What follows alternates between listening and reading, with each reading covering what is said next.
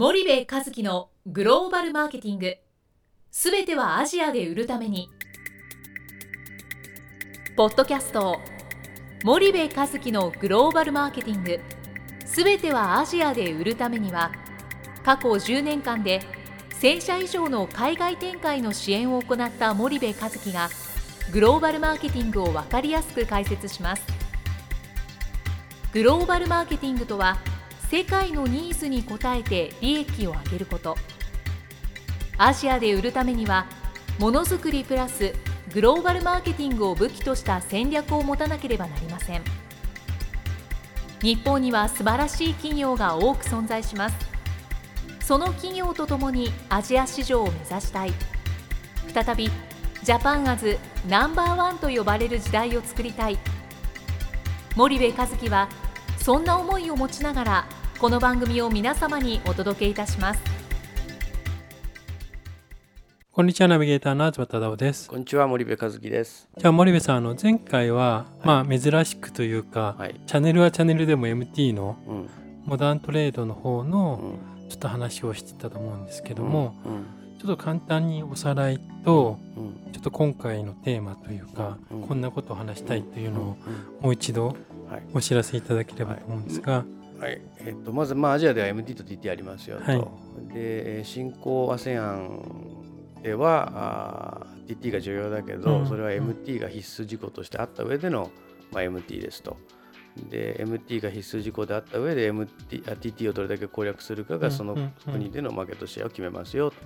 と。一方で先進 ASEAN とか、中国に関して言うと、MT の比率が5割6割まで来てるわけなので、もう MT で稼ぐ、MT でマーケットシェア取るっていうことはすごく重要ですと。でそうなった時に、この MT の攻略を舐めてる消費財メーカーが非常に多いと。舐めてるって言い方悪いですね、すいません、失礼しました。短期的に見ている、もしくは安易に考えている。で日本のその小売と違って、基本的に不動産会社みたいになってるわけですよね。その限られた具体的にちょっとその仕組みをちょっとじゃあ教えていただければ。日本だとどうで、ちょっとアジアとか行くと違うじゃないですか。そこのちょっと違いをまず教えていただければと思うんですけど。例えば日本だと、商品は流通マージンというものがあるよね。で当然小売によっては達成インセンティブというものがあるので、基本的には棚に置くっていうところに対して 1SKU あたりいくらの棚代とかっていうのは基本的にはない、それが、中国や ASEAN に行くと、彼らは限られた面積で限られた棚があって、この棚いくらで買えますかっていうところが、いわゆるエントリーフィーになっていて、バーコード登録料、リスティングフィー、棚代とかっていうふうに言われますけど、最初にお金を払ってその場所を買わないといけないと。ただ当然その一番いい場所を買いましたと、買ってもそこから商品が3ヶ月4ヶ月で、彼らが過去のデータをベースに弾き出しているある方程式以上売れなければ、棚から撤去っていう、問題が基本的なルールとしてはある。でそのリスティングフィーも 1SKU あたりいくらだったら国ごとに違っているし、小売ごとに違っているし、そうすると何でもかんでもいい全部の小売に置けばいいっていう話でもないわけだよね。一気に2000店舗に置いて、もし3ヶ月で売れなかったらそこに置いた商品全部返品されると。でなおかつまた再販できるような感じで返品されりゃいいんでしょうけど、基本的にぐっちゃぐちゃで返品が返ってくるんで、破棄するしかないし、破棄するお金ももったいない、かかっちゃうよと、いう中で、そのすごくある一定の中長期の戦略で、MT の攻略をしていかないとならないんですよっていうことを、日本の消費財メーカーはまだ理解していない会社が非常に多いと。今中国で成功している消費財メーカーに関しても10年の時間をかけて今の地位があるわけですよね。コンビニに行ってもどこでも売ってるハイチュウとかね、ポッキーとかね、10年かけてやってるわけですよ。ハウスのカレーね、スーパーもそうですけど。でそうするとすごく重要なのは、いかに、ある特定のエリアで特定の店舗数、例えば200店舗、300店舗に限定をして、そこの棚をまず取ると。でこの時のリスティングフィーも100って言ってくるわけじゃないですか、はい、で100をどれだけ50にできるか30にできるかっていうことは我々やってるわけですよね、はい、でそのためにバイヤーを日本に連れてきて、遊園地連れてって買い物させて温泉入れて高い飯食わして、送り返して、100って言ってた棚代を30にする20にすると、はいはい、3ヶ月でこれだけ売れなかったら撤去よって言われてるものを絶対撤去されないようにするみたいな交渉するわけじゃないですか、はいはい、でそこのそのなんだろうバイヤーさんのそのコミュニケーションの取り方、はいはい持ってき方、うん、もう全ては人と人とのその交渉関係じゃないですか。でそこに対する理解度が、まあ、そういうなんだろうタクティクスというか個々のね、はい、細かな話ね今細かい話しちゃいましたけど、うん、そういう話もそうだけども前提としてやっぱりその200、300の店舗においてその1店舗あたりの売り上げをどうやって上げるかっていうことをするためにはそもそも ATL 打てないわけですよ。いきなり広告や新聞やったって ROI 悪いんで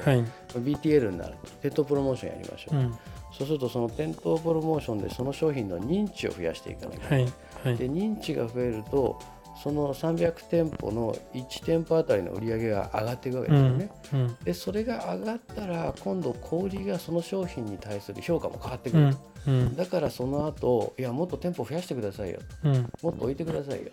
でそこに店舗を増やしていくと今度間口のカバレッジが増えていくわけですよね、はいはい、で間口のカバレッジを増やしつつさらに増えた間口の1店舗あたりの売り上げを上げていくっていう、はい、これの繰り返しを2年3年やるわけですよ、うんうん、そしてようやく1エリアでのマーケットシェアっていうのが出来上がってきてあれだけ広い中国ですから、まあ、1章1家屋とか3章1家屋っていうような見方をしていかないといけないので、うんうんうん、上海でそれが終わったら広東行くとか、まあ、大体広東でやって、上海行くとかね沿岸部でやってから内陸部行くとか、はいはいまあ、内陸部やって外行くとかっていろいろそれは商品によって戦略っていうのは違ってくると思うんですけど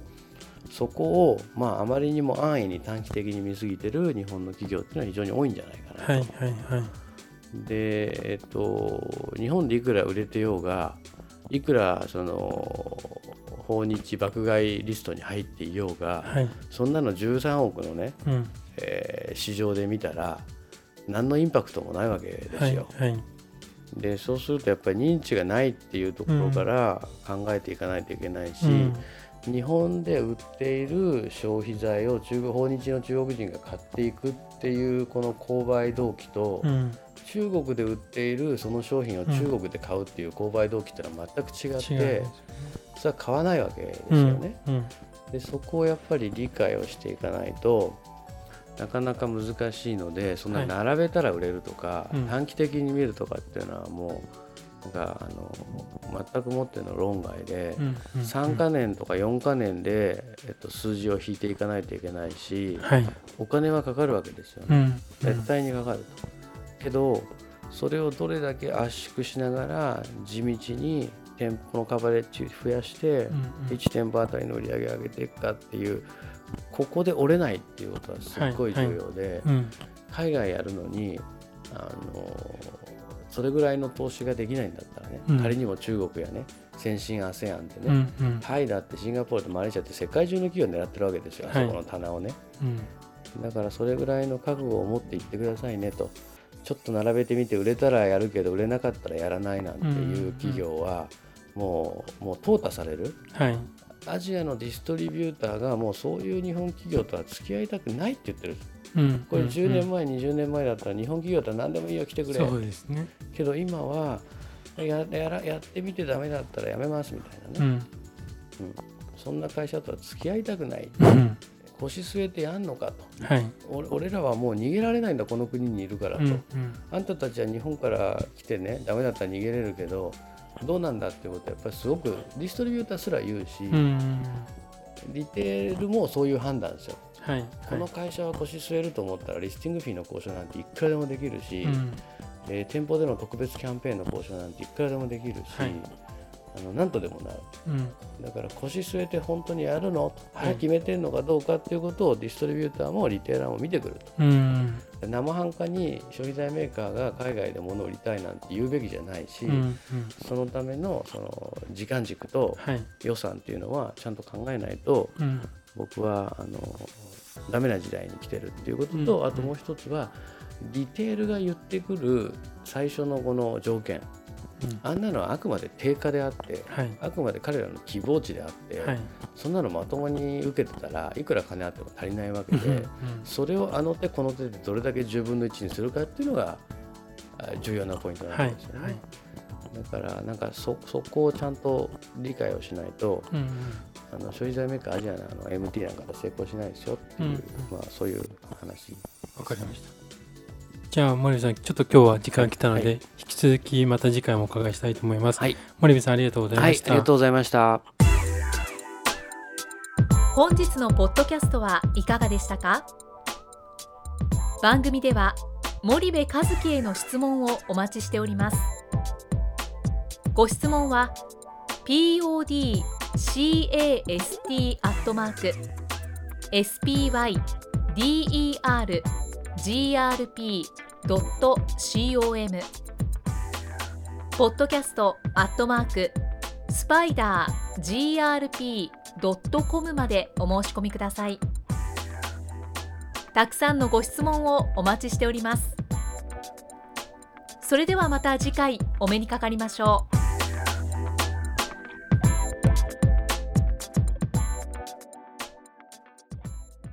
森部一樹のグローバルマーケティング。この番組はスパイダーグループの提供によりお送りしました。